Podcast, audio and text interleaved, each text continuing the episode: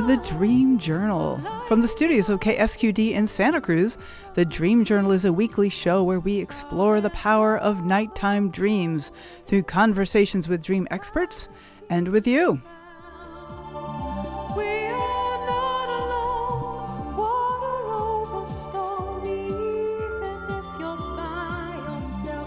In the words of Carl Jung, who looks outside dreams, who looks inside awaken.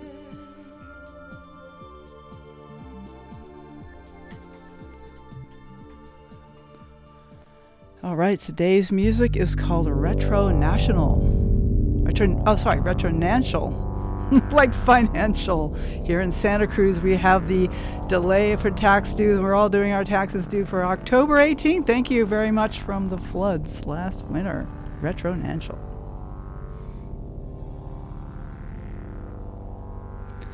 We all know that dreams can galvanize your creativity.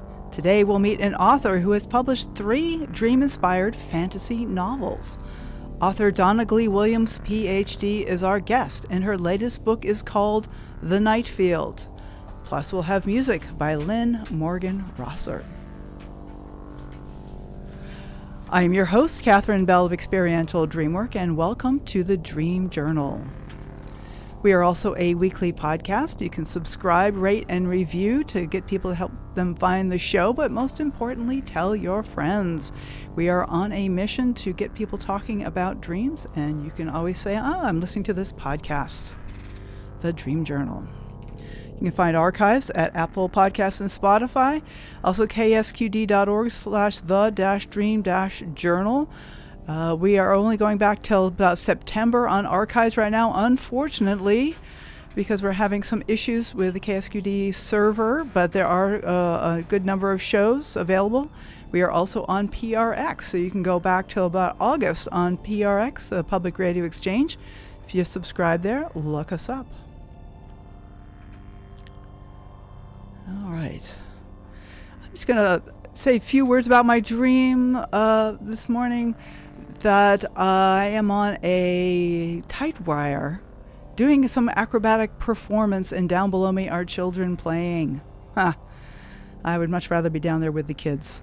But somehow I'm up there on the tight wire, smiling, doing my show. And so it's just a reminder for me to get down there with the kids. And notice that would be a lot more fun. So let's say hello to, hello to Donna Glee Williams. Hi, Catherine. It's good to be with you today. Great to have you on the air. So, this is from Donna Glee. When uh, Donna Glee first met Jeremy Taylor, she was already a writer, but other than her doctoral dissertation, she'd never written in any long form. During her 17 years of dream work with him, she wrote three novels, Seated by Dreams. His fingerprints are particularly high on her latest, The Night Field, you can go to her webpage, donnagleewilliams.com, or look for her book. Again, it's called The Night Field. Her other two books are The Braided Path and Dreamers. So, Donna Glee, uh, novels based on dreams. Uh, say a little bit more about that. Was it the dream that created the whole novel, or was it uh, just the whole the sense of the the novel? What what what got you started? Well, it was even a bit uh, more of a process thing than that. Uh, when I first met Jeremy Taylor, my primary mentor in dream work, um, that was uh, over 20 years ago now. Mm-hmm. And I was at a, an intensive week long event he was doing for the uh, University of Creation Spirituality mm-hmm. that I had been guided to by strong intuitive uh, guidance uh, that was really uh, unusual in my life. And I wound up there at one of his dream classes, and um, and afterwards, I shyly approached him, hmm. saying, "You know, this isn't about one dream; it's about." A theme in almost all of my dreams, which is difficulty getting to water. Mm. Would would you be willing to have a conversation with me about that? and he was so generous. And he said, Absolutely. You know, while I'm teaching here, uh, uh, I'm yours. And he sat down and uh, had a conversation with me about the different forms of difficulty getting to water mm, right. took in, in my dreams. Mm. and um, after we had that conversation, I I knew I I knew the path for me was to do more of that kind of um, work. And I asked him, is there any way we could uh, do this uh, at a distance? Hmm. Because mm. I live in North Carolina. He was based in California. And of course, this was pre pandemic, you know, before we were all so. Yeah accustomed to doing things around the planet uh, just at will. Mm-hmm. And he said, yes, absolutely. Um, and that started a relationship that went on for 17 years until his death. I, I mean, our, our last phone call, it was more about his situation than mine, uh, was just a few days before he died. Oh, wow. Mm-hmm. Uh, and, uh, and during that process, a, a lot of things happened. But um, the first was my book, The Braided Path, which um, is sort of um, a wonderful and gentle uh, exploration of, I, and, and it wasn't consciously this, but it turned out to be exploration of a world in which there was no evil or even human brokenness. Um, what kind of um, lives and, and uh, tensions would be in the lives of people that lived in a system that really worked. Mm-hmm. And, um, and then the second one came from a very specific challenge he gave me he said because he had worked with me on many of my my stories my poetry all of that got into the the dream work with him. Um, and some came from the dream work with him. But he, he said you know you've never written anything uh, about your experience of working in a large bureaucracy. Oh well, yes, I, I hadn't even thought that a fantasy writer might work a, a story out of uh, large bureaucracy. But my second dream, my second novel, Dreamers, um, was uh, directly an answer to that challenge. And in fact, it also was, it started with writing the scene of um, doing dream work with Jeremy, but sort of translating it out of our world uh, into a fantasy world where a young woman was laying in a sacred space, a chamber dedicated to dreaming, while there was a scribe sitting there ready to take down the dream she brought back. And as I explored that scene, I um, developed the novel Dreamers, mm. which also enfolded uh, the issues of uh, bureaucracy and power and so after having written a book that had no evil, I came to a book where there was a bad guy, some moral cowardice, and uh, and uh, then uh, came the last one, the Night Field, mm-hmm. where I just really began to feel like I must be a writer in total moral decline because it, it, it, it's a it's a whole evil system mm. that I tackle in that and that one was the last one that I had the joy of sharing with him. And his primary gift in that, uh, the overarching gift, was drawing to my attention the fact that it was capturing a moment in human history when humans went from simply receiving the gifts of the Great Mother to actually plowing and planting and essentially forcing the Great Mother to deliver what we wanted. Uh, and that that was uh, probably a huge psychic trauma for humanity to, to move from one state to the other. And my book uh, captures that. It has side by side two cultures one that lives in sustainable harmony with their environment, and one that is more like a contemporary um, force culture based on monoculture, agriculture, and human oppression. Um, so they they have all. I when when Jeremy died, it was like I didn't know how I, I could ever write again. Uh-huh. You know, the dream work had been so entwined with um, my creative life. Mm. And one of the things that he had said to me in the um, in the last few years that we'd been working together, as I was struggling with what my vocation should be, he said several times, you know, you could just hang out your shingle and do what I do. Mm, uh, right. He said, you know, the the apprenticeship you've had with me, um, which added up to 17 years. Yeah. Uh, uh, the apprenticeship you've had with me is more substantial than what we do in the training programs. So at that point, it didn't really speak to my need to be doing that with other folks.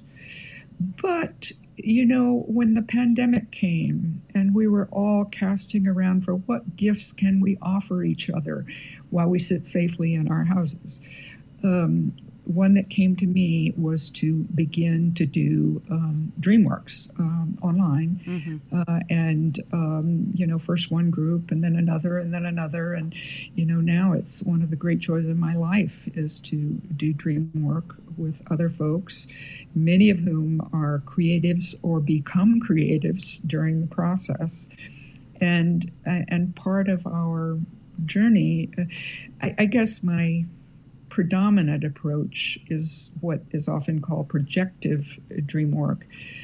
Uh, but, you know, I also bring uh, Gestalt and Senoi in. And Gestalt, is, of, of, course, is very interesting to writers because we often will um, use something very much like Gestalt head hopping to explore characters or explore situations that we're writing. And Senoi is very um, on target for creatives because of the question uh, if you were to make or Im- enact something this week to honor that dream, what would it be? Mm, okay, well, that so, certainly fits in with the creativity.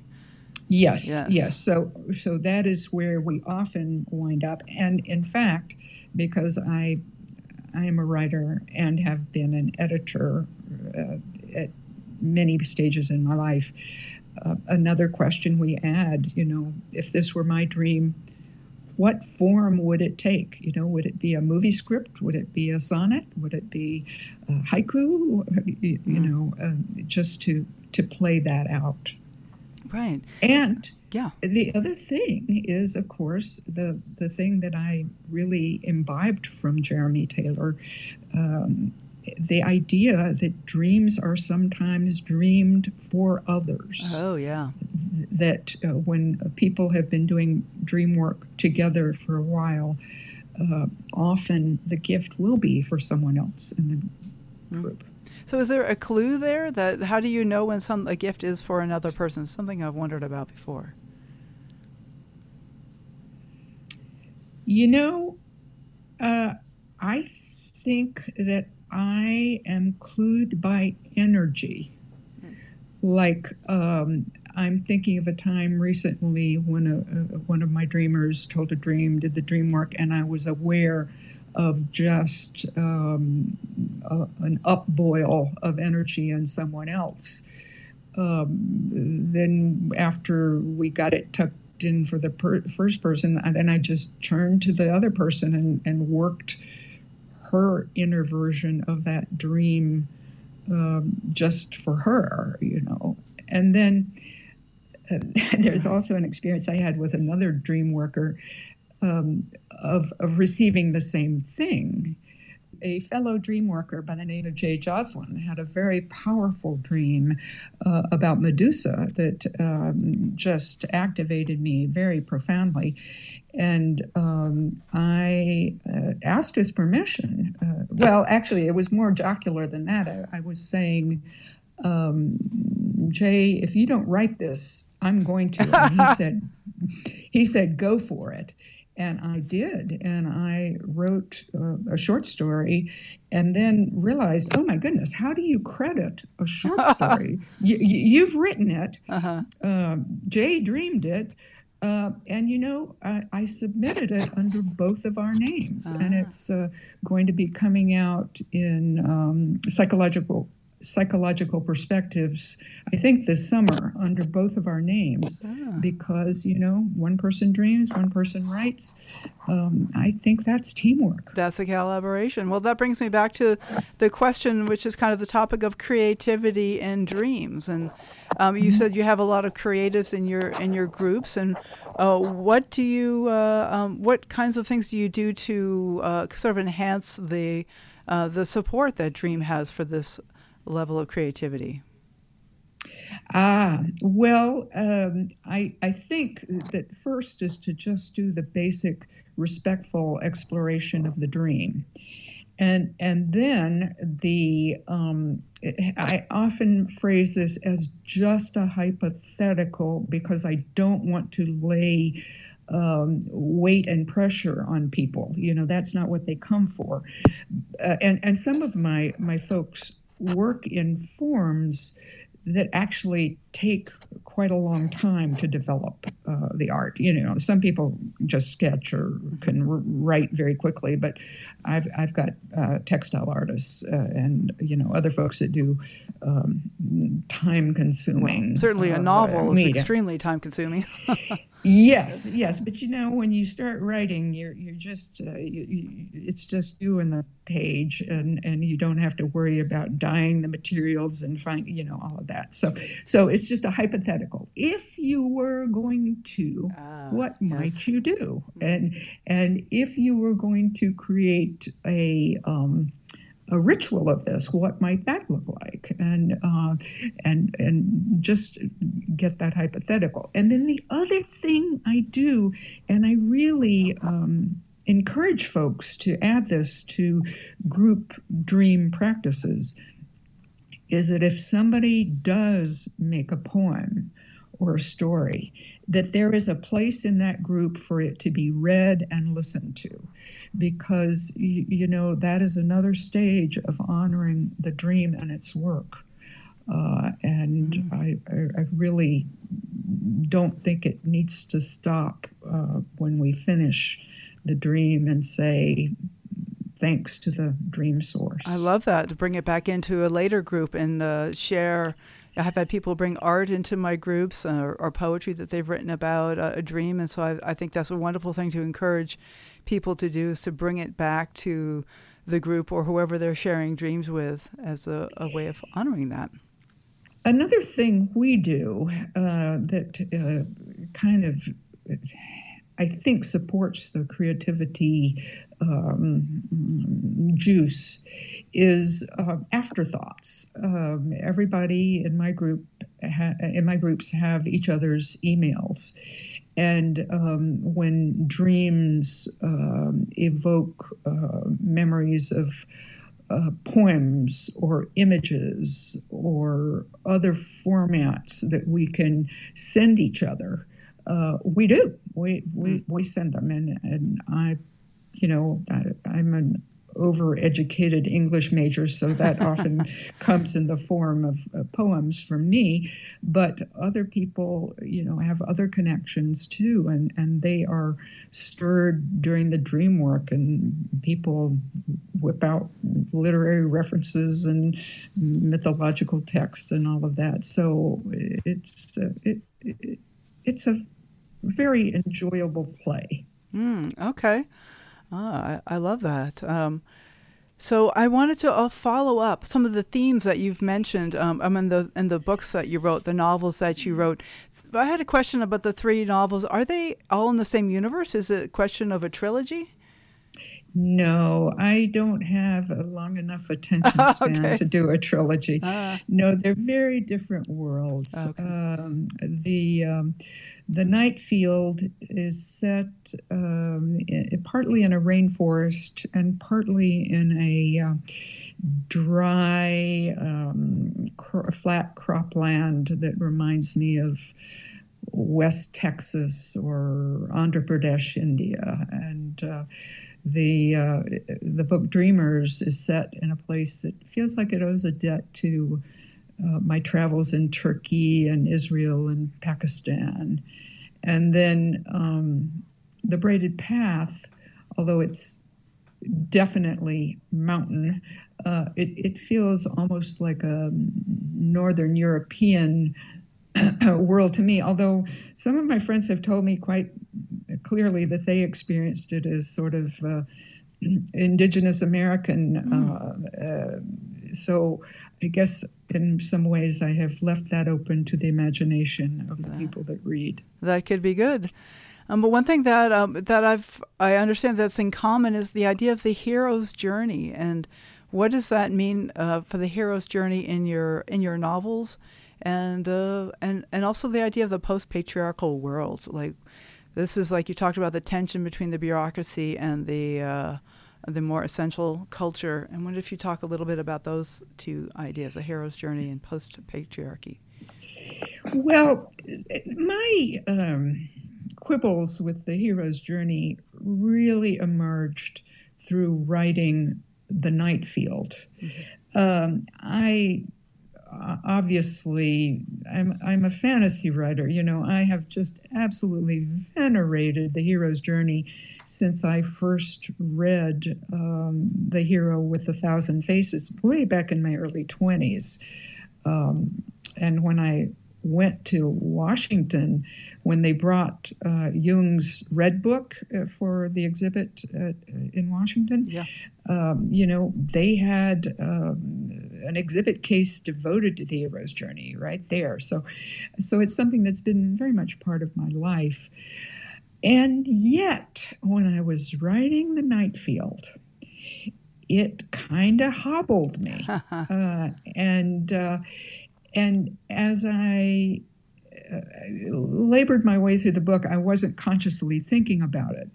But after, when I was looking back on it, I realized that uh, the hero's journey is ripe for re examination because it centers individualism in a world that needs to really decenter individualism. Mm, uh, it uh, our hero's journey as we move into our next stage of even surviving yeah. is going to have to look at um, how to embrace co-heroes. You know, um, Campbell's articulation of the hero's journey does acknowledge that the hero is probably going to meet some allies and um, helpers along the way, but it kind of trivializes them like some kind of, uh, you know, just temporary crutches or consultants. Yes. It doesn't make them full co-heroes and partners in in the in the journey. Mm, I love that. It also does not embrace the fact that some heroes' journeys are not completed in the hero's own lifetime.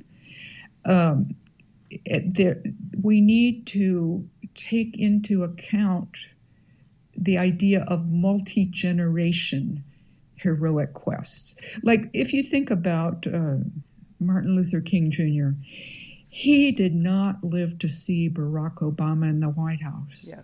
But John Lewis did. Mm-hmm. You know, um, uh, Moses didn't get to lead his people into the promised land. Right, right. What but that, that Joshua phrase? did. The phrase uh, that comes to mind is uh, pioneers don't get to live in the land. Yes. Don't always yes. get to live in the land. I guess sometimes they do. well, and and uh, Frodo, you know, doesn't get to live out his life in a healed Shire, um, but Sam does. Ah. So I think that the next visions of the hero's journey need to kind of uh, make space for co heroes and also acknowledge that um, even though uh, this hero's journey that has us so deeply imprinted, uh, probably going back to the time of the first hunters and the first gatherers that really did have to go out away from the safety of the group to bring back the good stuff. Uh, that also powered the first stages of colonialism mm. when you know the european guys with the guns germs and steel mm. went out on their quest to get the the spices and the the gold and the silver and the diamonds and the human beings yes, yes. that got swiped from other lands. Uh-huh. You know, Hero's Journey has not always rolled mm. in the direction of justice. Good point. And, and I think it's time that we start exploring, if we love it, exploring for how it needs to be brought up to date. Uh, Campbell articulated that 70 years ago and um, and we are still putting our stories and our popular culture products through that filter. Absolutely. And and another issue about it is it ignores the fact that if somebody starts off on a hero's journey, someone also stays home. Mm-hmm. You know, you got to look at the heroes staying as well. Uh, uh, the communities, the whole level of community mm-hmm. support. Yeah. Absolutely. Yeah. Well, thank you. What, yeah, yeah, go ahead. One more thing. Well, I, I wanted to say it also puts filters on our eyes. I mean, um, when you think about the epic, what we call the Epic of Gilgamesh, I guess this is going back to the point of co heroes. The Epic of Gilgamesh is not the epic of one man. We, we have laid that title on it, but if you look at the story itself, it's the story of co-heroes right. doing their thing. But if we keep putting that individualism um, filter on things that's all we see. Okay. Well i love that. This is a, a really revolutionary idea. I think it's a wonderful uh, thing to really question about our our understanding of uh, of what's meaningful in life. And so our guest today is Donna Glee Williams. Her new book is called The Night Field, and we're talking about dreams and creativity and really the remaking of society or the uh, unmaking or bringing it back to something uh, more sustainable.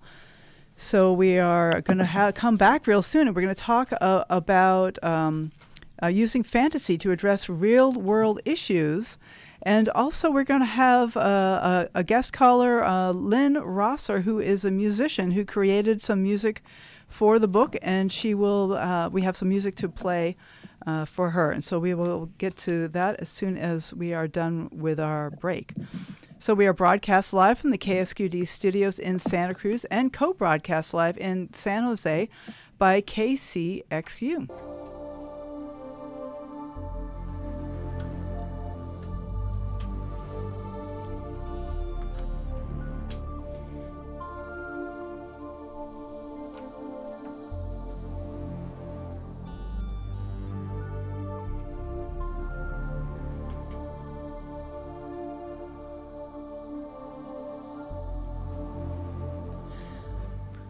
Okay, this is the Dream Journal. My name is Catherine Bell, and uh, our guest today is Donna Glee Williams, and she's talking about her new fantasy novel. We have John from Santa Cruz on line two. Hey, John, thanks for calling. I'm I'm here. Um, relative to the way that we dream, there's a person, his name is Dan Levitin, and he wrote a book that said, uh, that encompassed your brain on music. And they did functional MRIs on two people, one person who played music, the other person had nothing to do with music. They asked them same, the same questions, and the way that the person that played music they accessed different portions of their brain as opposed to the ones who didn't play music. Oh. Kinesthetic, uh, feeling, all that. So, um, I wonder how that uh, how that influences how we dream too, because it's going to, I think, go the same pathways. But uh, music is such an important part of uh, our life experience. Absolutely, John. That's so. That's a wonderful observation. I have not uh, read that study, and I've uh, been interested in music, and it comes and goes in various times in my life. And uh, I'm actually in a phase the last year or two of learning to play ukulele and writing songs. And uh, interesting to think that I'm using different parts of my brain now. I could totally, I could totally see that. Yeah, and and even um, I I wish if I could fund it in high schools, uh, you would have to take a language freshman, sophomore, junior, and senior year. Uh, hopefully four different languages, and music could be one of those languages because it is a language. Hmm. Um, and that would because they you know they say they're romantic languages or um, you know who Mila Kunis is. She was on a phone conversation with her dad one time, and when she hung up, her friend said, "Are you mad at your dad?" She goes, "Oh no, I was telling him I love him." It's because of the different nature of the Russian language as oh. opposed to French or Spanish or whatever. I think uh, learning multiple languages would enable us to understand others' differences. And I think that would be beneficial. Wow, I love that uh, proposal, John. I think that's fabulous. Uh, uh, Donna Glee, do you uh, have any comments about that? I know music's important to you. I, I do. I, um, I think that that idea of letting music be one of the required languages is also brilliant in terms of uh, justice, because uh, requiring uh, languages, uh, I mean, it's it's wonderful, and it completely favors the um, linear, logical, verbal um, uh, gifts of some people. But music would be uh, an area that many people who can't do the verbal, rational stuff um, uh, in, in, easily can access music, and not just easily, but can thrive there. And I think that that would be a, a, a form of educational justice and would love to see that happen. Uh, so thank you for putting that idea onto the world, and I hope someone hears it. Great. Uh, one one last thought. Sure. You remember that that uh, show? It was called Name That Tune. Oh yes, I can name that tune how, in four how, notes. How do, yeah, how do we know name that tune with one note? how do we do that? oh my gosh, that's uh, incredible. All right, well, thanks. thanks. Okay. Well, a comment from uh, Rick here. Music is a high bandwidth form of transmitting nonverbal info. I, I agree with that. Thank you. This is my engineer, Rick Kleffel. Um, absolutely. So I think we have Lynn back on the other line. So let's switch over to uh, this is Lynn Rosser from Asheville, North Carolina, and she created some music for the book. And so, hi, Lynn. Hi. Great. Nice to be here. Thank you so much. Yeah, thank thank you for calling in. And uh, want, maybe you guys, I'm not sure who wants to go first. Uh, what do you mean music for a novel? Is this uh, how how does this come about? And then we have a clip. We'd like to play some some clip from some of the music that Lynn has written.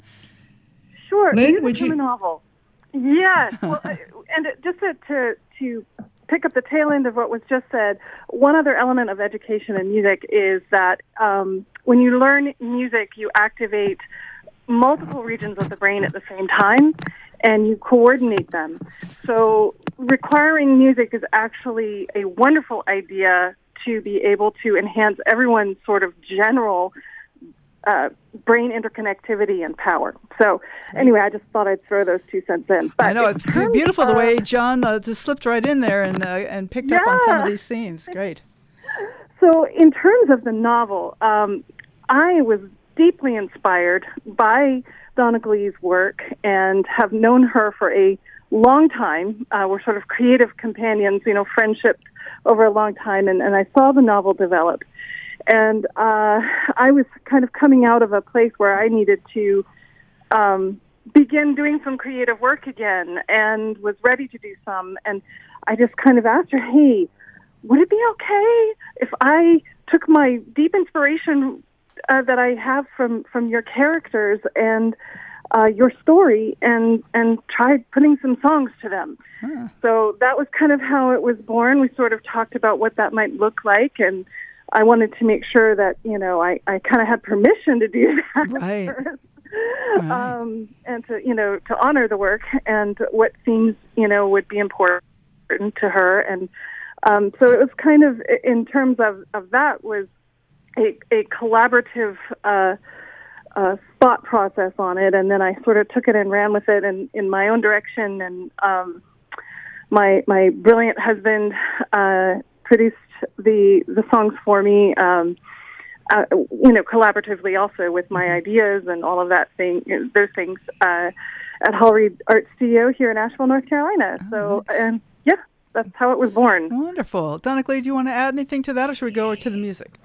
Well, I, I do want to add that uh, this almost seemed like a super, um, uh, I was going to say uh, supernatural, but even maybe transpersonal is, is more the word I'm looking for, as mm. if um, this uh, story exists in um, some other kind of imaginal space, and um, as if Lynn has access to the story there as a musician in the same way that I might have access to it as a writer. Because even though Lynn had read early, early drafts of this book, because I often go to her for support and um, good questions and conversation, uh, when she started uh, letting this music flow out of her, she really had not seen the book for years hmm. and didn't even need to see the book uh, it was like it was there. And at first I was like, oh, Lynn, don't you want to read the, the current version? And, right. and then I thought, no, don't mess with this, you know, like whatever she's, she's on to, that's the, that's the true Dharma there. Let, uh-huh. let it go. So, so this is what came. And, and, uh, and it was uh, an amazing collaboration uh, with, between her and the story and, uh, um, her husband, Chris Rosser, and her son uh, also contributed to the post production work. So take a listen. It's okay. pretty amazing. One by one, we make our way, getting closer every day. Back to the real. Some bridges take a generation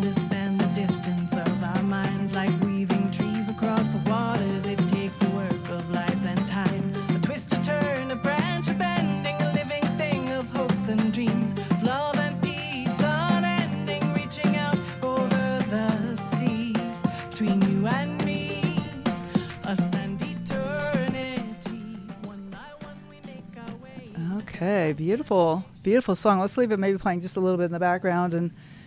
Uh, so yeah, that's that's gorgeous. So uh, Lynn, how did you uh, how did this music come to you? Do you uh, have anything you want, else you want to say about how you hear that song? It's such a beautiful, catchy song.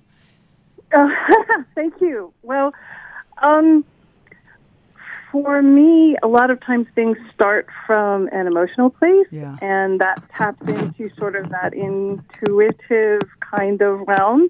And as Donna Glee was saying, you know, this story lives for me in the imaginal realm, um, and it has for a long, long time. Mm-hmm. And her characters, you know, they're they're very much uh, accessible to mm, me mm-hmm. um, in in that sense. And to me, that's kind of almost a, a, akin to where uh, to to the dreamscape in some ways. There's that that imaginal realm is very similar. In other words, mm-hmm. um, and I, I I love tapping into that and to feel that and to imagine it and to bring uh, myself into the environment of her story, um, and from there try to work with the themes that she and I talked about um, of you know li- the first song is listening to trees about getting that feeling of expanding out from the small self out into the larger world um, through meditation, which is really what that is about, and touching what's called the flow, which is sort of the chi of this world. Mm-hmm. Um, and uh, the energy of this world and expanding out that way. Um, so d- just things like that that that uh, are meaningful to me both as a you know on a personal level, but also related directly to the story. It, it was a, real joy to be able to connect that and to have this connection with Donna Glee as well. Excellent. So, and what about your dream world? Do you also uh, pay attention to your dreams, Lynn? Is that something that uh, oh, interests yes. you? Okay. I do pay attention to my dreams. I, I um, throughout my life, I've been uh, inspired and sometimes warned um, mm-hmm. uh, by things in my dreams, um, and just uh, that is something that that I've always paid attention to. Um, yeah. Kind of, I've had a few sort of, of uh, dreams that told me something was coming, kind of thing. Oh, and, yeah, yeah. And uh, it was different than this particular circumstance, but you know, whether an illness or something like that. So I definitely pay attention when when my dreams come and they they tap me on the shoulder. I definitely listen. Right, right. Okay. Well, thank you, thank you, Lynn, so much. And uh, Donna Glee, is there anything else you have for Lynn you want to share with Lynn here? Uh, just undying appreciation, and I guess I would also say. Um, just in terms of folks who might uh, be shy about playing in each other's sandbox, that it is incredibly rewarding if you find someone um, I, I, mentioned already the collaboration of uh, me and a fellow dream worker, Jay Joslin, uh, and now you're hearing about a collaboration with me and another mm-hmm. uh, on the on the music. That if you can find people that um, will share the play with you, it it keeps you rolling. You know, um, I am by nature I, I, guess I, I, call it lazy, uh, but but there there is something about having others there with you that can stimulate uh, and and um, can um, uh, can really keep you rolling and support you. And just the other day, you know, uh, Lynn gave me a talking to about you know we've got to hear we have to hear Maroc's story. You know, I've written mm. Pinpoy's story in the uh, Night Field, but we have to hear Maroc. And and I really heard her say that, and I don't know what will come. You know, mm. that's that's always um, you just don't know what what you will be offered from the from the realm of, uh, of story and dream, but uh, that kind of uh, lifting up and stimulating, and also um, we are often, um, you know, accountability buddies with mm. getting the work done. Yep. Um, it, it is definitely one of the things that we can offer each other in the creative life. Oh, fantastic! So, so Lynn, do you have any um, web page where people can go to find this music, or is there a way that this music will be released, or yes, people can get in touch with you? Yeah, there's there's a couple ways. Um, one is I do have a website, um, and it's lynnmorganrosser.com. That's one thing together. L Y N N M O R G A N R O S S E R dot com. Um, and this music is also available for streaming on all streaming platforms. You can find uh, Songs for the Night Field um, by Lynn Morgan Rosser on Spotify and iTunes and Amazon, all of those places. So I'm out there, and I'd love to also hear from you if if you want to share anything with me. Okay, wonderful. Thank you so much, Lynn. And Catherine, I'd yeah. like to say yes. that um, uh, the the way that we are supporting musicians in our world now is very fluid. It's changing. Like in, in the past, if you wanted to support a musician, you would just go buy their CD or something. Like you buy my book if you want to support my work. Well, to support Lynn's work, you go to uh, Ko-fi. Um, it, it's K O F I, right, Lynn? Yes. Uh, okay. Uh, you can find Lynn Morgan Rosser at Ko-fi.com and and buy me a coffee. oh, wonderful! That, Thank you for support. That, uh-huh. that is how we are supporting our musicians now and and you know lord knows they need it. That's they're it. human beings too. Absolutely. They, they, have families. They do. Thank you. Oh, that wonderful how you guys support each other. All right. Thank you lynn. Thanks for calling thank you so much. I really appreciate it. All right. Okay. Bye now. Bye. So I wanted to, Donna Glee, I wanted to, uh, well, let me mention your webpage too. We'll, we'll mention it again, donnagleewilliams.com. Um, yes. And uh, I also wanted to just get to this particular topic with, to touch on in the last few minutes here of using the fantasy to address real world issues. And you know, this is something that I really love about fantasy and science fiction, and it's a whole other conversation about the distinction between fantasy and sci-fi. But in any case, to use these uh, imaginal uh, realms to uh, comment on real life issues, I wondered, you, I wondered if you want to say a little bit about that.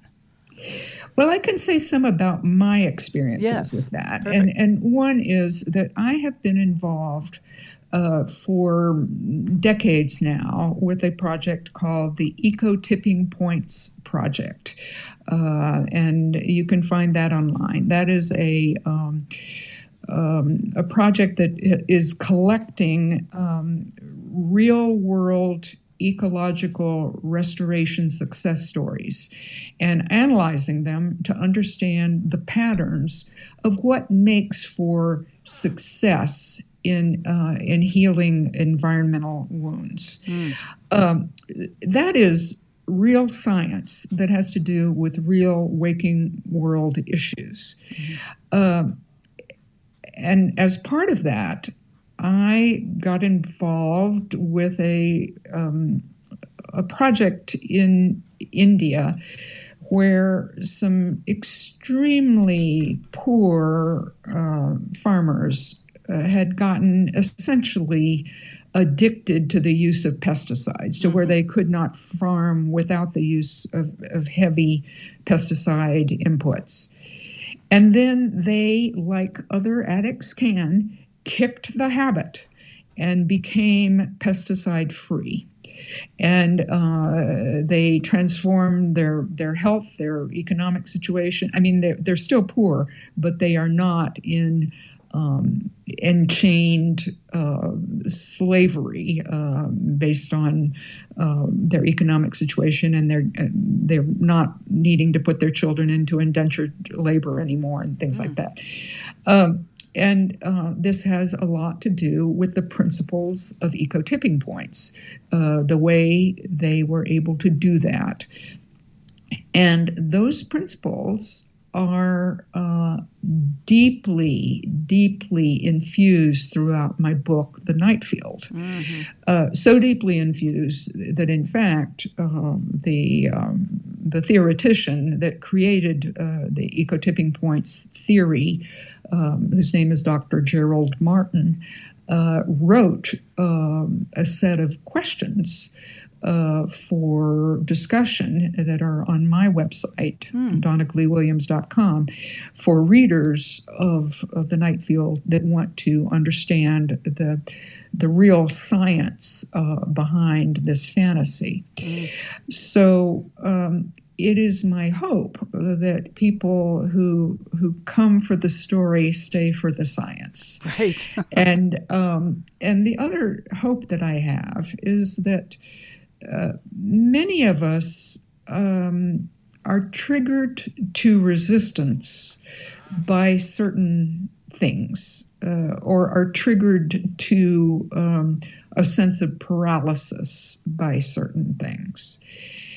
And when I write a book about pesticides without ever once using the word pesticide, I hope that I can trigger thinking that goes beyond any resistance or paralysis. Mm, thank you. Um, mm-hmm. yeah, yeah, yeah, yeah. You, you, know, very important uh, stuff. Yeah, just just raising questions without uh, hitting the knee-jerk reactions that certain terminology right. can uh, put on the table, I think is valuable. And then finally, there is the fact that the pain caused by oppressive, oppressive agriculture is in the real world huge.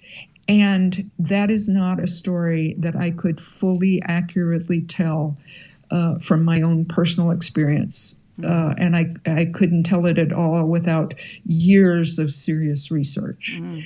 And when I situate some of those issues in a fantasy world, I hope that I can raise those questions without treading on other people's story that are theirs to tell. All right. Oh, that's beautiful. I'm wondering, do you have a short passage that you'd like to read just uh, to kind of send our listeners off? You know, I will read them the opening, the very opening of the night field, and you can let it trail off into nothingness if you run out of time. okay, perfect. Thank you. Twin posts straddle the broad path. A lintel beam hangs between them, marked with odd, faded symbols that get, give off the chilly feel of power. A ghost door? Some kind of gateway? Not a gateway. Nothing behind the post, nothing on either side. No walls, no fence, nothing for a gate to enter or exit. Nothing but more empty land, flatter than any natural thing. The bootmen hustle me through between the posts, and right then the light fades from the sky. Is it only that we have crossed over just as the sun went down? I do not think so. There is something dark here, darker than simple night. Well, let's leave it there. Thank you so much, Donna Glee Williams. This is a real pleasure to talk to you. Good luck been a delight. on your next novel. I appreciate you. Thank you. Thank you. Okay, well, thank you so much for listening. The Dream Journal is produced at the studios of KSQD in Santa Cruz, and we are live every Saturday at 10 a.m. Pacific at ksqd.org in case you want to call in.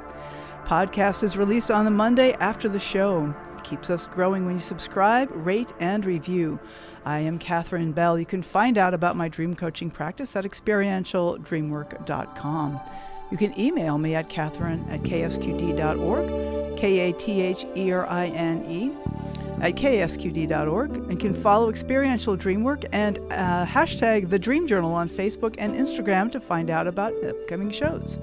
I'd like to thank Rick uh, Kleffel, uh, Tony Rosimano. Uh, the intro music is Water Over Stones. Outro is Everything, both by Mood Science. Tomorrow morning, when you wake up, take a minute to write down your dream and bring it to the next Dream Journal.